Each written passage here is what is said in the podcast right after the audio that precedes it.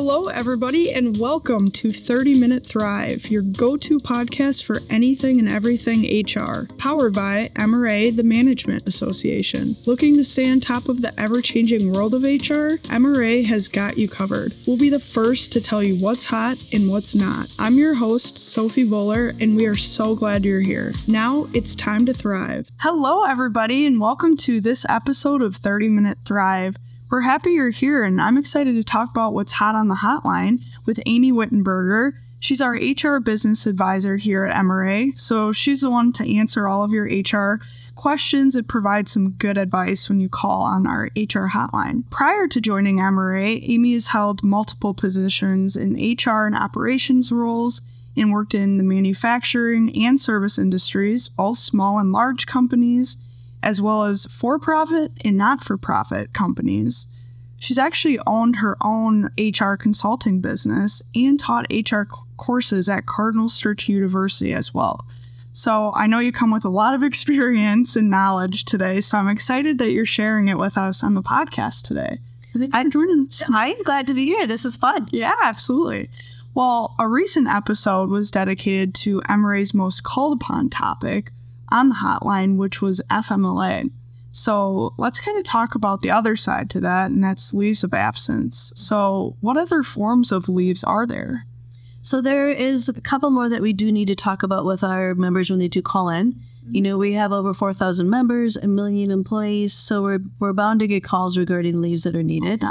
Um, some of those leaves look like um, medical and personal leaves that um, are policies the company might have in place of not having FMLA available.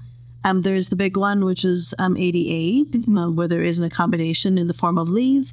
There's military leaves, um, leaves due to workers' compensation. And then we also need to talk about any state mandated paid leaves that are out there as well. And there's 11 states that have that right now. So a lot of different types going on. So if a member were to call and say that they have an employee that needs to be out, but they are not eligible for, for FMLA, what are, really are their options? Like, where do they start? I think the first question I would ask them is is if they do have a medical or personal leave policy on hand. If they do, obviously that's a great foundation to work with. You know, if I look at the policies, they tend to mirror FMLA, so the conversation can be almost the same as FMLA mm-hmm. in terms of you know the eligibility requirements they might have for employees, forms to use, medical certifications to get um, as well as how you're going to handle benefits, pay, and paying for benefits while that employee is out, um, and then documenting everything. If they don't have a leave policy, then we suggest that they use our sample. We have a great sample to use and then to work from. Um, and then if they don't have that policy in place, really it's talking about, you know, if this is the first time they might be doing it, what precedent might they be setting with this employee mm-hmm. for future decisions? Or certainly look back um, if they can in different files of where they might have had past practices so that can, they can be consistent in the future. So, what else do companies really need to consider on this? Um, and particularly to their policies in terms of leave, you know, I certainly bring in the, co- the conversation regarding PTO. Mm-hmm. Um, you know, how is their PTO administered? How does it apply to leaves, required or not, in terms of taking time off? Um, and then again, looking at paid leave in terms of states. Um, so the good news is if, if you have a current policy um, where you provide um, equal amounts of leave or even more than the state requires, you don't have to provide additional leave um, on top of that. So you'd just be good to go. So we at least get that out of the way. Yeah, okay, that makes sense. Mm-hmm. So you mentioned earlier that ADA was one of the big ones. Mm-hmm. So can we talk about that a little bit? Yes. So on that same call with any member that's calling in, we certainly would move them into accommodation um, in terms of a disability. ADA is um, required of any companies that have 15 or more employees, um, and we we would first suggest that they look at our toolkit. So we have a disability co- toolkit that's exclusive to our members, very comprehensive in terms of pertinent information, state laws, DOL information, um, forms, letters to use and an introduction to JAN. So everyone should know JAN. JAN is a resource through the DOL, stands for Job Accommodation Network. Um, so it's a great use resource as well. Working through a leave when it comes to accommodation is similar to accommodations for any other disabilities. Um, it's just having those questions regarding um, the leave and the amount of leave that um, would be necessary. Okay. So diving a little bit deeper into ADA, what does a leave really look like under this? Yeah, so it could be a lot of different things and they can really vary. You know, so a couple samples could be, you know, employee calls in on a Monday and said, Hey, I broke my leg over the weekend playing soccer. I don't have workers' comp. It's not FMLA, but I know I can't come to work because I'm in a cast. Yeah. I won't have my cast off for two weeks. Um, what does that look like for them? It could be other issues such as, you know, a mental health issue. We know mental health issues are on the rise. Um, so it could be that they need a modified schedule in order to attend therapy appointments. Um, on that same vein, it could be people that have like a chronic diabetes situation and need treatments, or unfortunately, people are dealing with cancer and they have chemotherapy that they have to attend. Um, it could also be people that have a drug addiction and they want to check themselves into like a 30 day stay treatment center. Um, could be I have a newer disability. I'm going to be working with a service dog, so I need to go get training with my dog to learn how to work through those issues. Didn't even know that was a part. It is. It, it is. Yes. Um, and it can be things like you know um, I had um, FMLA available to me for migraines. Migraines tend not to go away, so I, I'm still dealing with migraines. You know, how can we work through leave for that? Um, and then even, you know, a fairly common one is someone who's pregnant and not eligible for FMLA and working through those issues, like they might need time off or morning sickness or things like that. Okay. Wow. Mm-hmm. It's a lot, a very big array of. Yes, it is. AD is far Yeah. reaching um, and very complex. So, Yeah. Mhm. So, do employers have to accommodate employees for every single one of those situations per se? So no, each case is different. So uh, essentially, what a company does need to do is um, they are required to engage in what's called an interactive process, and that process is how um, the employer and the employee works together to find out, you know, what is a reasonable accommodation.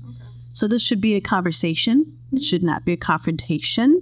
You know, it really is about the employer and the employee come together with ideas, bring them to the table, come into agreement about what might work. You know, there could be situations where through those conversations, the employer finds out or determines that they can't accommodate what the employee is asking. And that's what we call an undue hardship. Um, and there's very, you know, pretty specific reasons why you would choose that. Um, it's a lengthy conversation. It shouldn't be um, made lightly. And if you're coming to that conclusion, certainly, you know, we suggest that you have um, complete set of documentation regarding those conversations and why you made that decision. Kind of going off of that, you just spoke a little bit about it. But what really are the factors used to determine whether an undue hardship exists not? hmm So when it comes to leaves, it really is about what the employee is requesting in terms of you know how long they might need off, the frequency they might need off, the length of time that they're requesting. Um, a big piece of that is if the time they're requesting is predictable or unpredictable. You know, we know in the workplace that when people are calling sick, those unplanned times get really hard to manage sometimes, or for the other staff to pick up the pieces um, and cover that. Um, so that really plays into making that decision um, in terms of undue hardship. Okay. So, how does this really align with employers who ask for doctor's notes when an employee's out for several days or calls in when they're injured outside of work? Yeah. So um, a lot of tendency policy, attendance policies out there will have um, a requirement where employers, when an employee is out for, let's say, three or more days, that they do bring back a doctor's note, clearing them to come back to work. Um, the cautionary point here is that um, employers have to make sure that they're not requiring that the employees are 100% healed, because that is in direct conflict with what ADA, which is which is asking us to make accommodations for people that need to make the essential functions of the job. So, in the beginning, um, we talked a little bit about the different types of leaves. Mhm. So, I think we should go back to that. And can you talk a little bit more about those other types that you kind of listed out in the first question? Yeah. So besides ADA, um, another common one I did mention is pregnancy leave. Um, so people that um, have a pregnancy um, but are qualified under FMLA, they certainly have protections under Title VII and EOC uh, with the Pregnancy Discrimination Act. Um, that um, prevents people from being discriminated against because of pregnancy issues. But then the ADA does come back into play, and that there is accommodations that should be made for people that are pregnant. Those things can be like additional breaks, longer breaks, maybe a change in schedule or change in shift um, to deal with, you know, anything, you know, including things like morning sickness. We've listed so many already, but are there any other ones that you want to cover today's episode? Yeah, there's definitely one more important one, and I think we saved the best for last. I think that's military leaves. Um, so there is an act called the USERRA Act, which is the Uniformed Services Employments and Reemployments Rights Act. Um, this act employ covers all employers, so it's available to everyone that's um, in a military situation. Um, it's semi similar to FMLA in that it is providing um, leave away from the job with protection to come back and get your job, an equal job for equal pay. And the Military Act is different, though, in that you're returning someone to what's back to a position that's called an escalated position.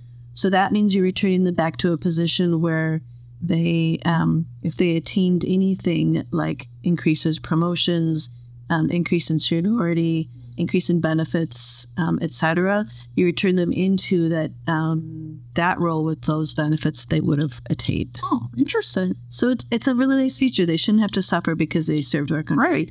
Absolutely, I agree. Beth? So, as we wrap up the episode today, just kind of want to end with what other concerns or issues you hear that members bring up to you regarding leaves on the hotline. Yeah, so I think, you know, in the most part, I think leaves go quite well. Mm-hmm. You know, like anything else, if we, you know, work with empathy, communicate well, have expectations laid out, have an agreement, understand return dates, I think those can work well between employee, manager, and HR. Um, but we know not all things work out well. And that's the kind of the calls we get through at the hotline um, as helping people when they're a little bit frustrated because things aren't going as expected um, when they said they would accommodate a leave. What we try to do in those situations, for example, there's a misconception um, out there that um, you can't fire, can't terminate, can't discipline, can't manage people's expectations when they're on leave. Um, and that is simply untrue. Um, those things can be done if they're done fairly, objectively, you know, for business reasons, um, and not for any discriminatory reason. Things can go wrong um, if we're not communicating well. A good example of when you can terminate someone when they're on leave um, is if someone's on leave and unfortunately a company has to make a decision to do a restructuring um, and they're looking at limiting positions. If they have a role that's on the list, um, that role and that employee who's on leave that is in the role can be terminated. In no means would you have to bump someone uh, for losing their job because someone's on leave. Interesting. Yeah. Another situation um, that we um, think about is when it comes to disciplining people. You know, all of our employees are expected to, you know, contribute to the company, have great attitudes, um, be professional, follow policies, follow your call on procedures. Um, and when they're not, um, that's when we need to step in and discipline um, and manage performance. Um, a person who's on leave is not immune to that. They still need to do their job and perform well. And if a person's on leave and those discussions were happening before they left, the manager should be resuming those conversations as soon as the person leaves. Well, those are some good real life examples. Yeah, a lot of employers can resonate with those. So, are there any other resources that you would recommend to employers? I would. So I did mention earlier our disability toolkit. Um, that's again really comprehensive. I think very helpful to use. Um, obviously, calling the hotline I think is a really important tool because these are you know complex things that should be talked through. Even if you think you understand um, what you could be handling, it's always good to talk through it to make sure you're hitting all the points. Um, and then we do have a really um, great training class that we offer that's called Supervisor and the Law. Um, it's in person or virtual, um, and it includes leaves. Um, it's available for our supervisors. Good. We'll link that in the show notes too for for our viewers. I hope so. Yeah, and I learned a lot. and I'm sure you helped a lot of people out today. So thank you for being our guest today on 30 Minute Thrive and really sharing your knowledge and what you hear on this hot topic on the hotline. Mhm. So if you liked our chat and topic today, I encourage you to share this episode, like it, give it a review, share it with your friends, and consider joining MRA if you aren't a member already. We have linked all resources in the show notes below for you. So you should be all prepared for that. And we've also linked Amy's LinkedIn profile in the show notes, um, as well as MRA's hotline information. So if you want to get in touch with her or get connected with the hotline, um, we have that available for you in the show notes too. Thank you for tuning in today, and thank you, Amy, for being a great guest. And we will see you next week. It was fun. Thanks. And that wraps up our content for this episode. Be sure to reference the show notes where you can sign up to connect for more podcast updates. Check out other MRA episodes on your favorite podcast platform. And as always, make sure to follow MRA's 30 Minute Thrive so you don't miss out. Thanks for tuning in, and we'll see you next Wednesday to carry on the HR conversation.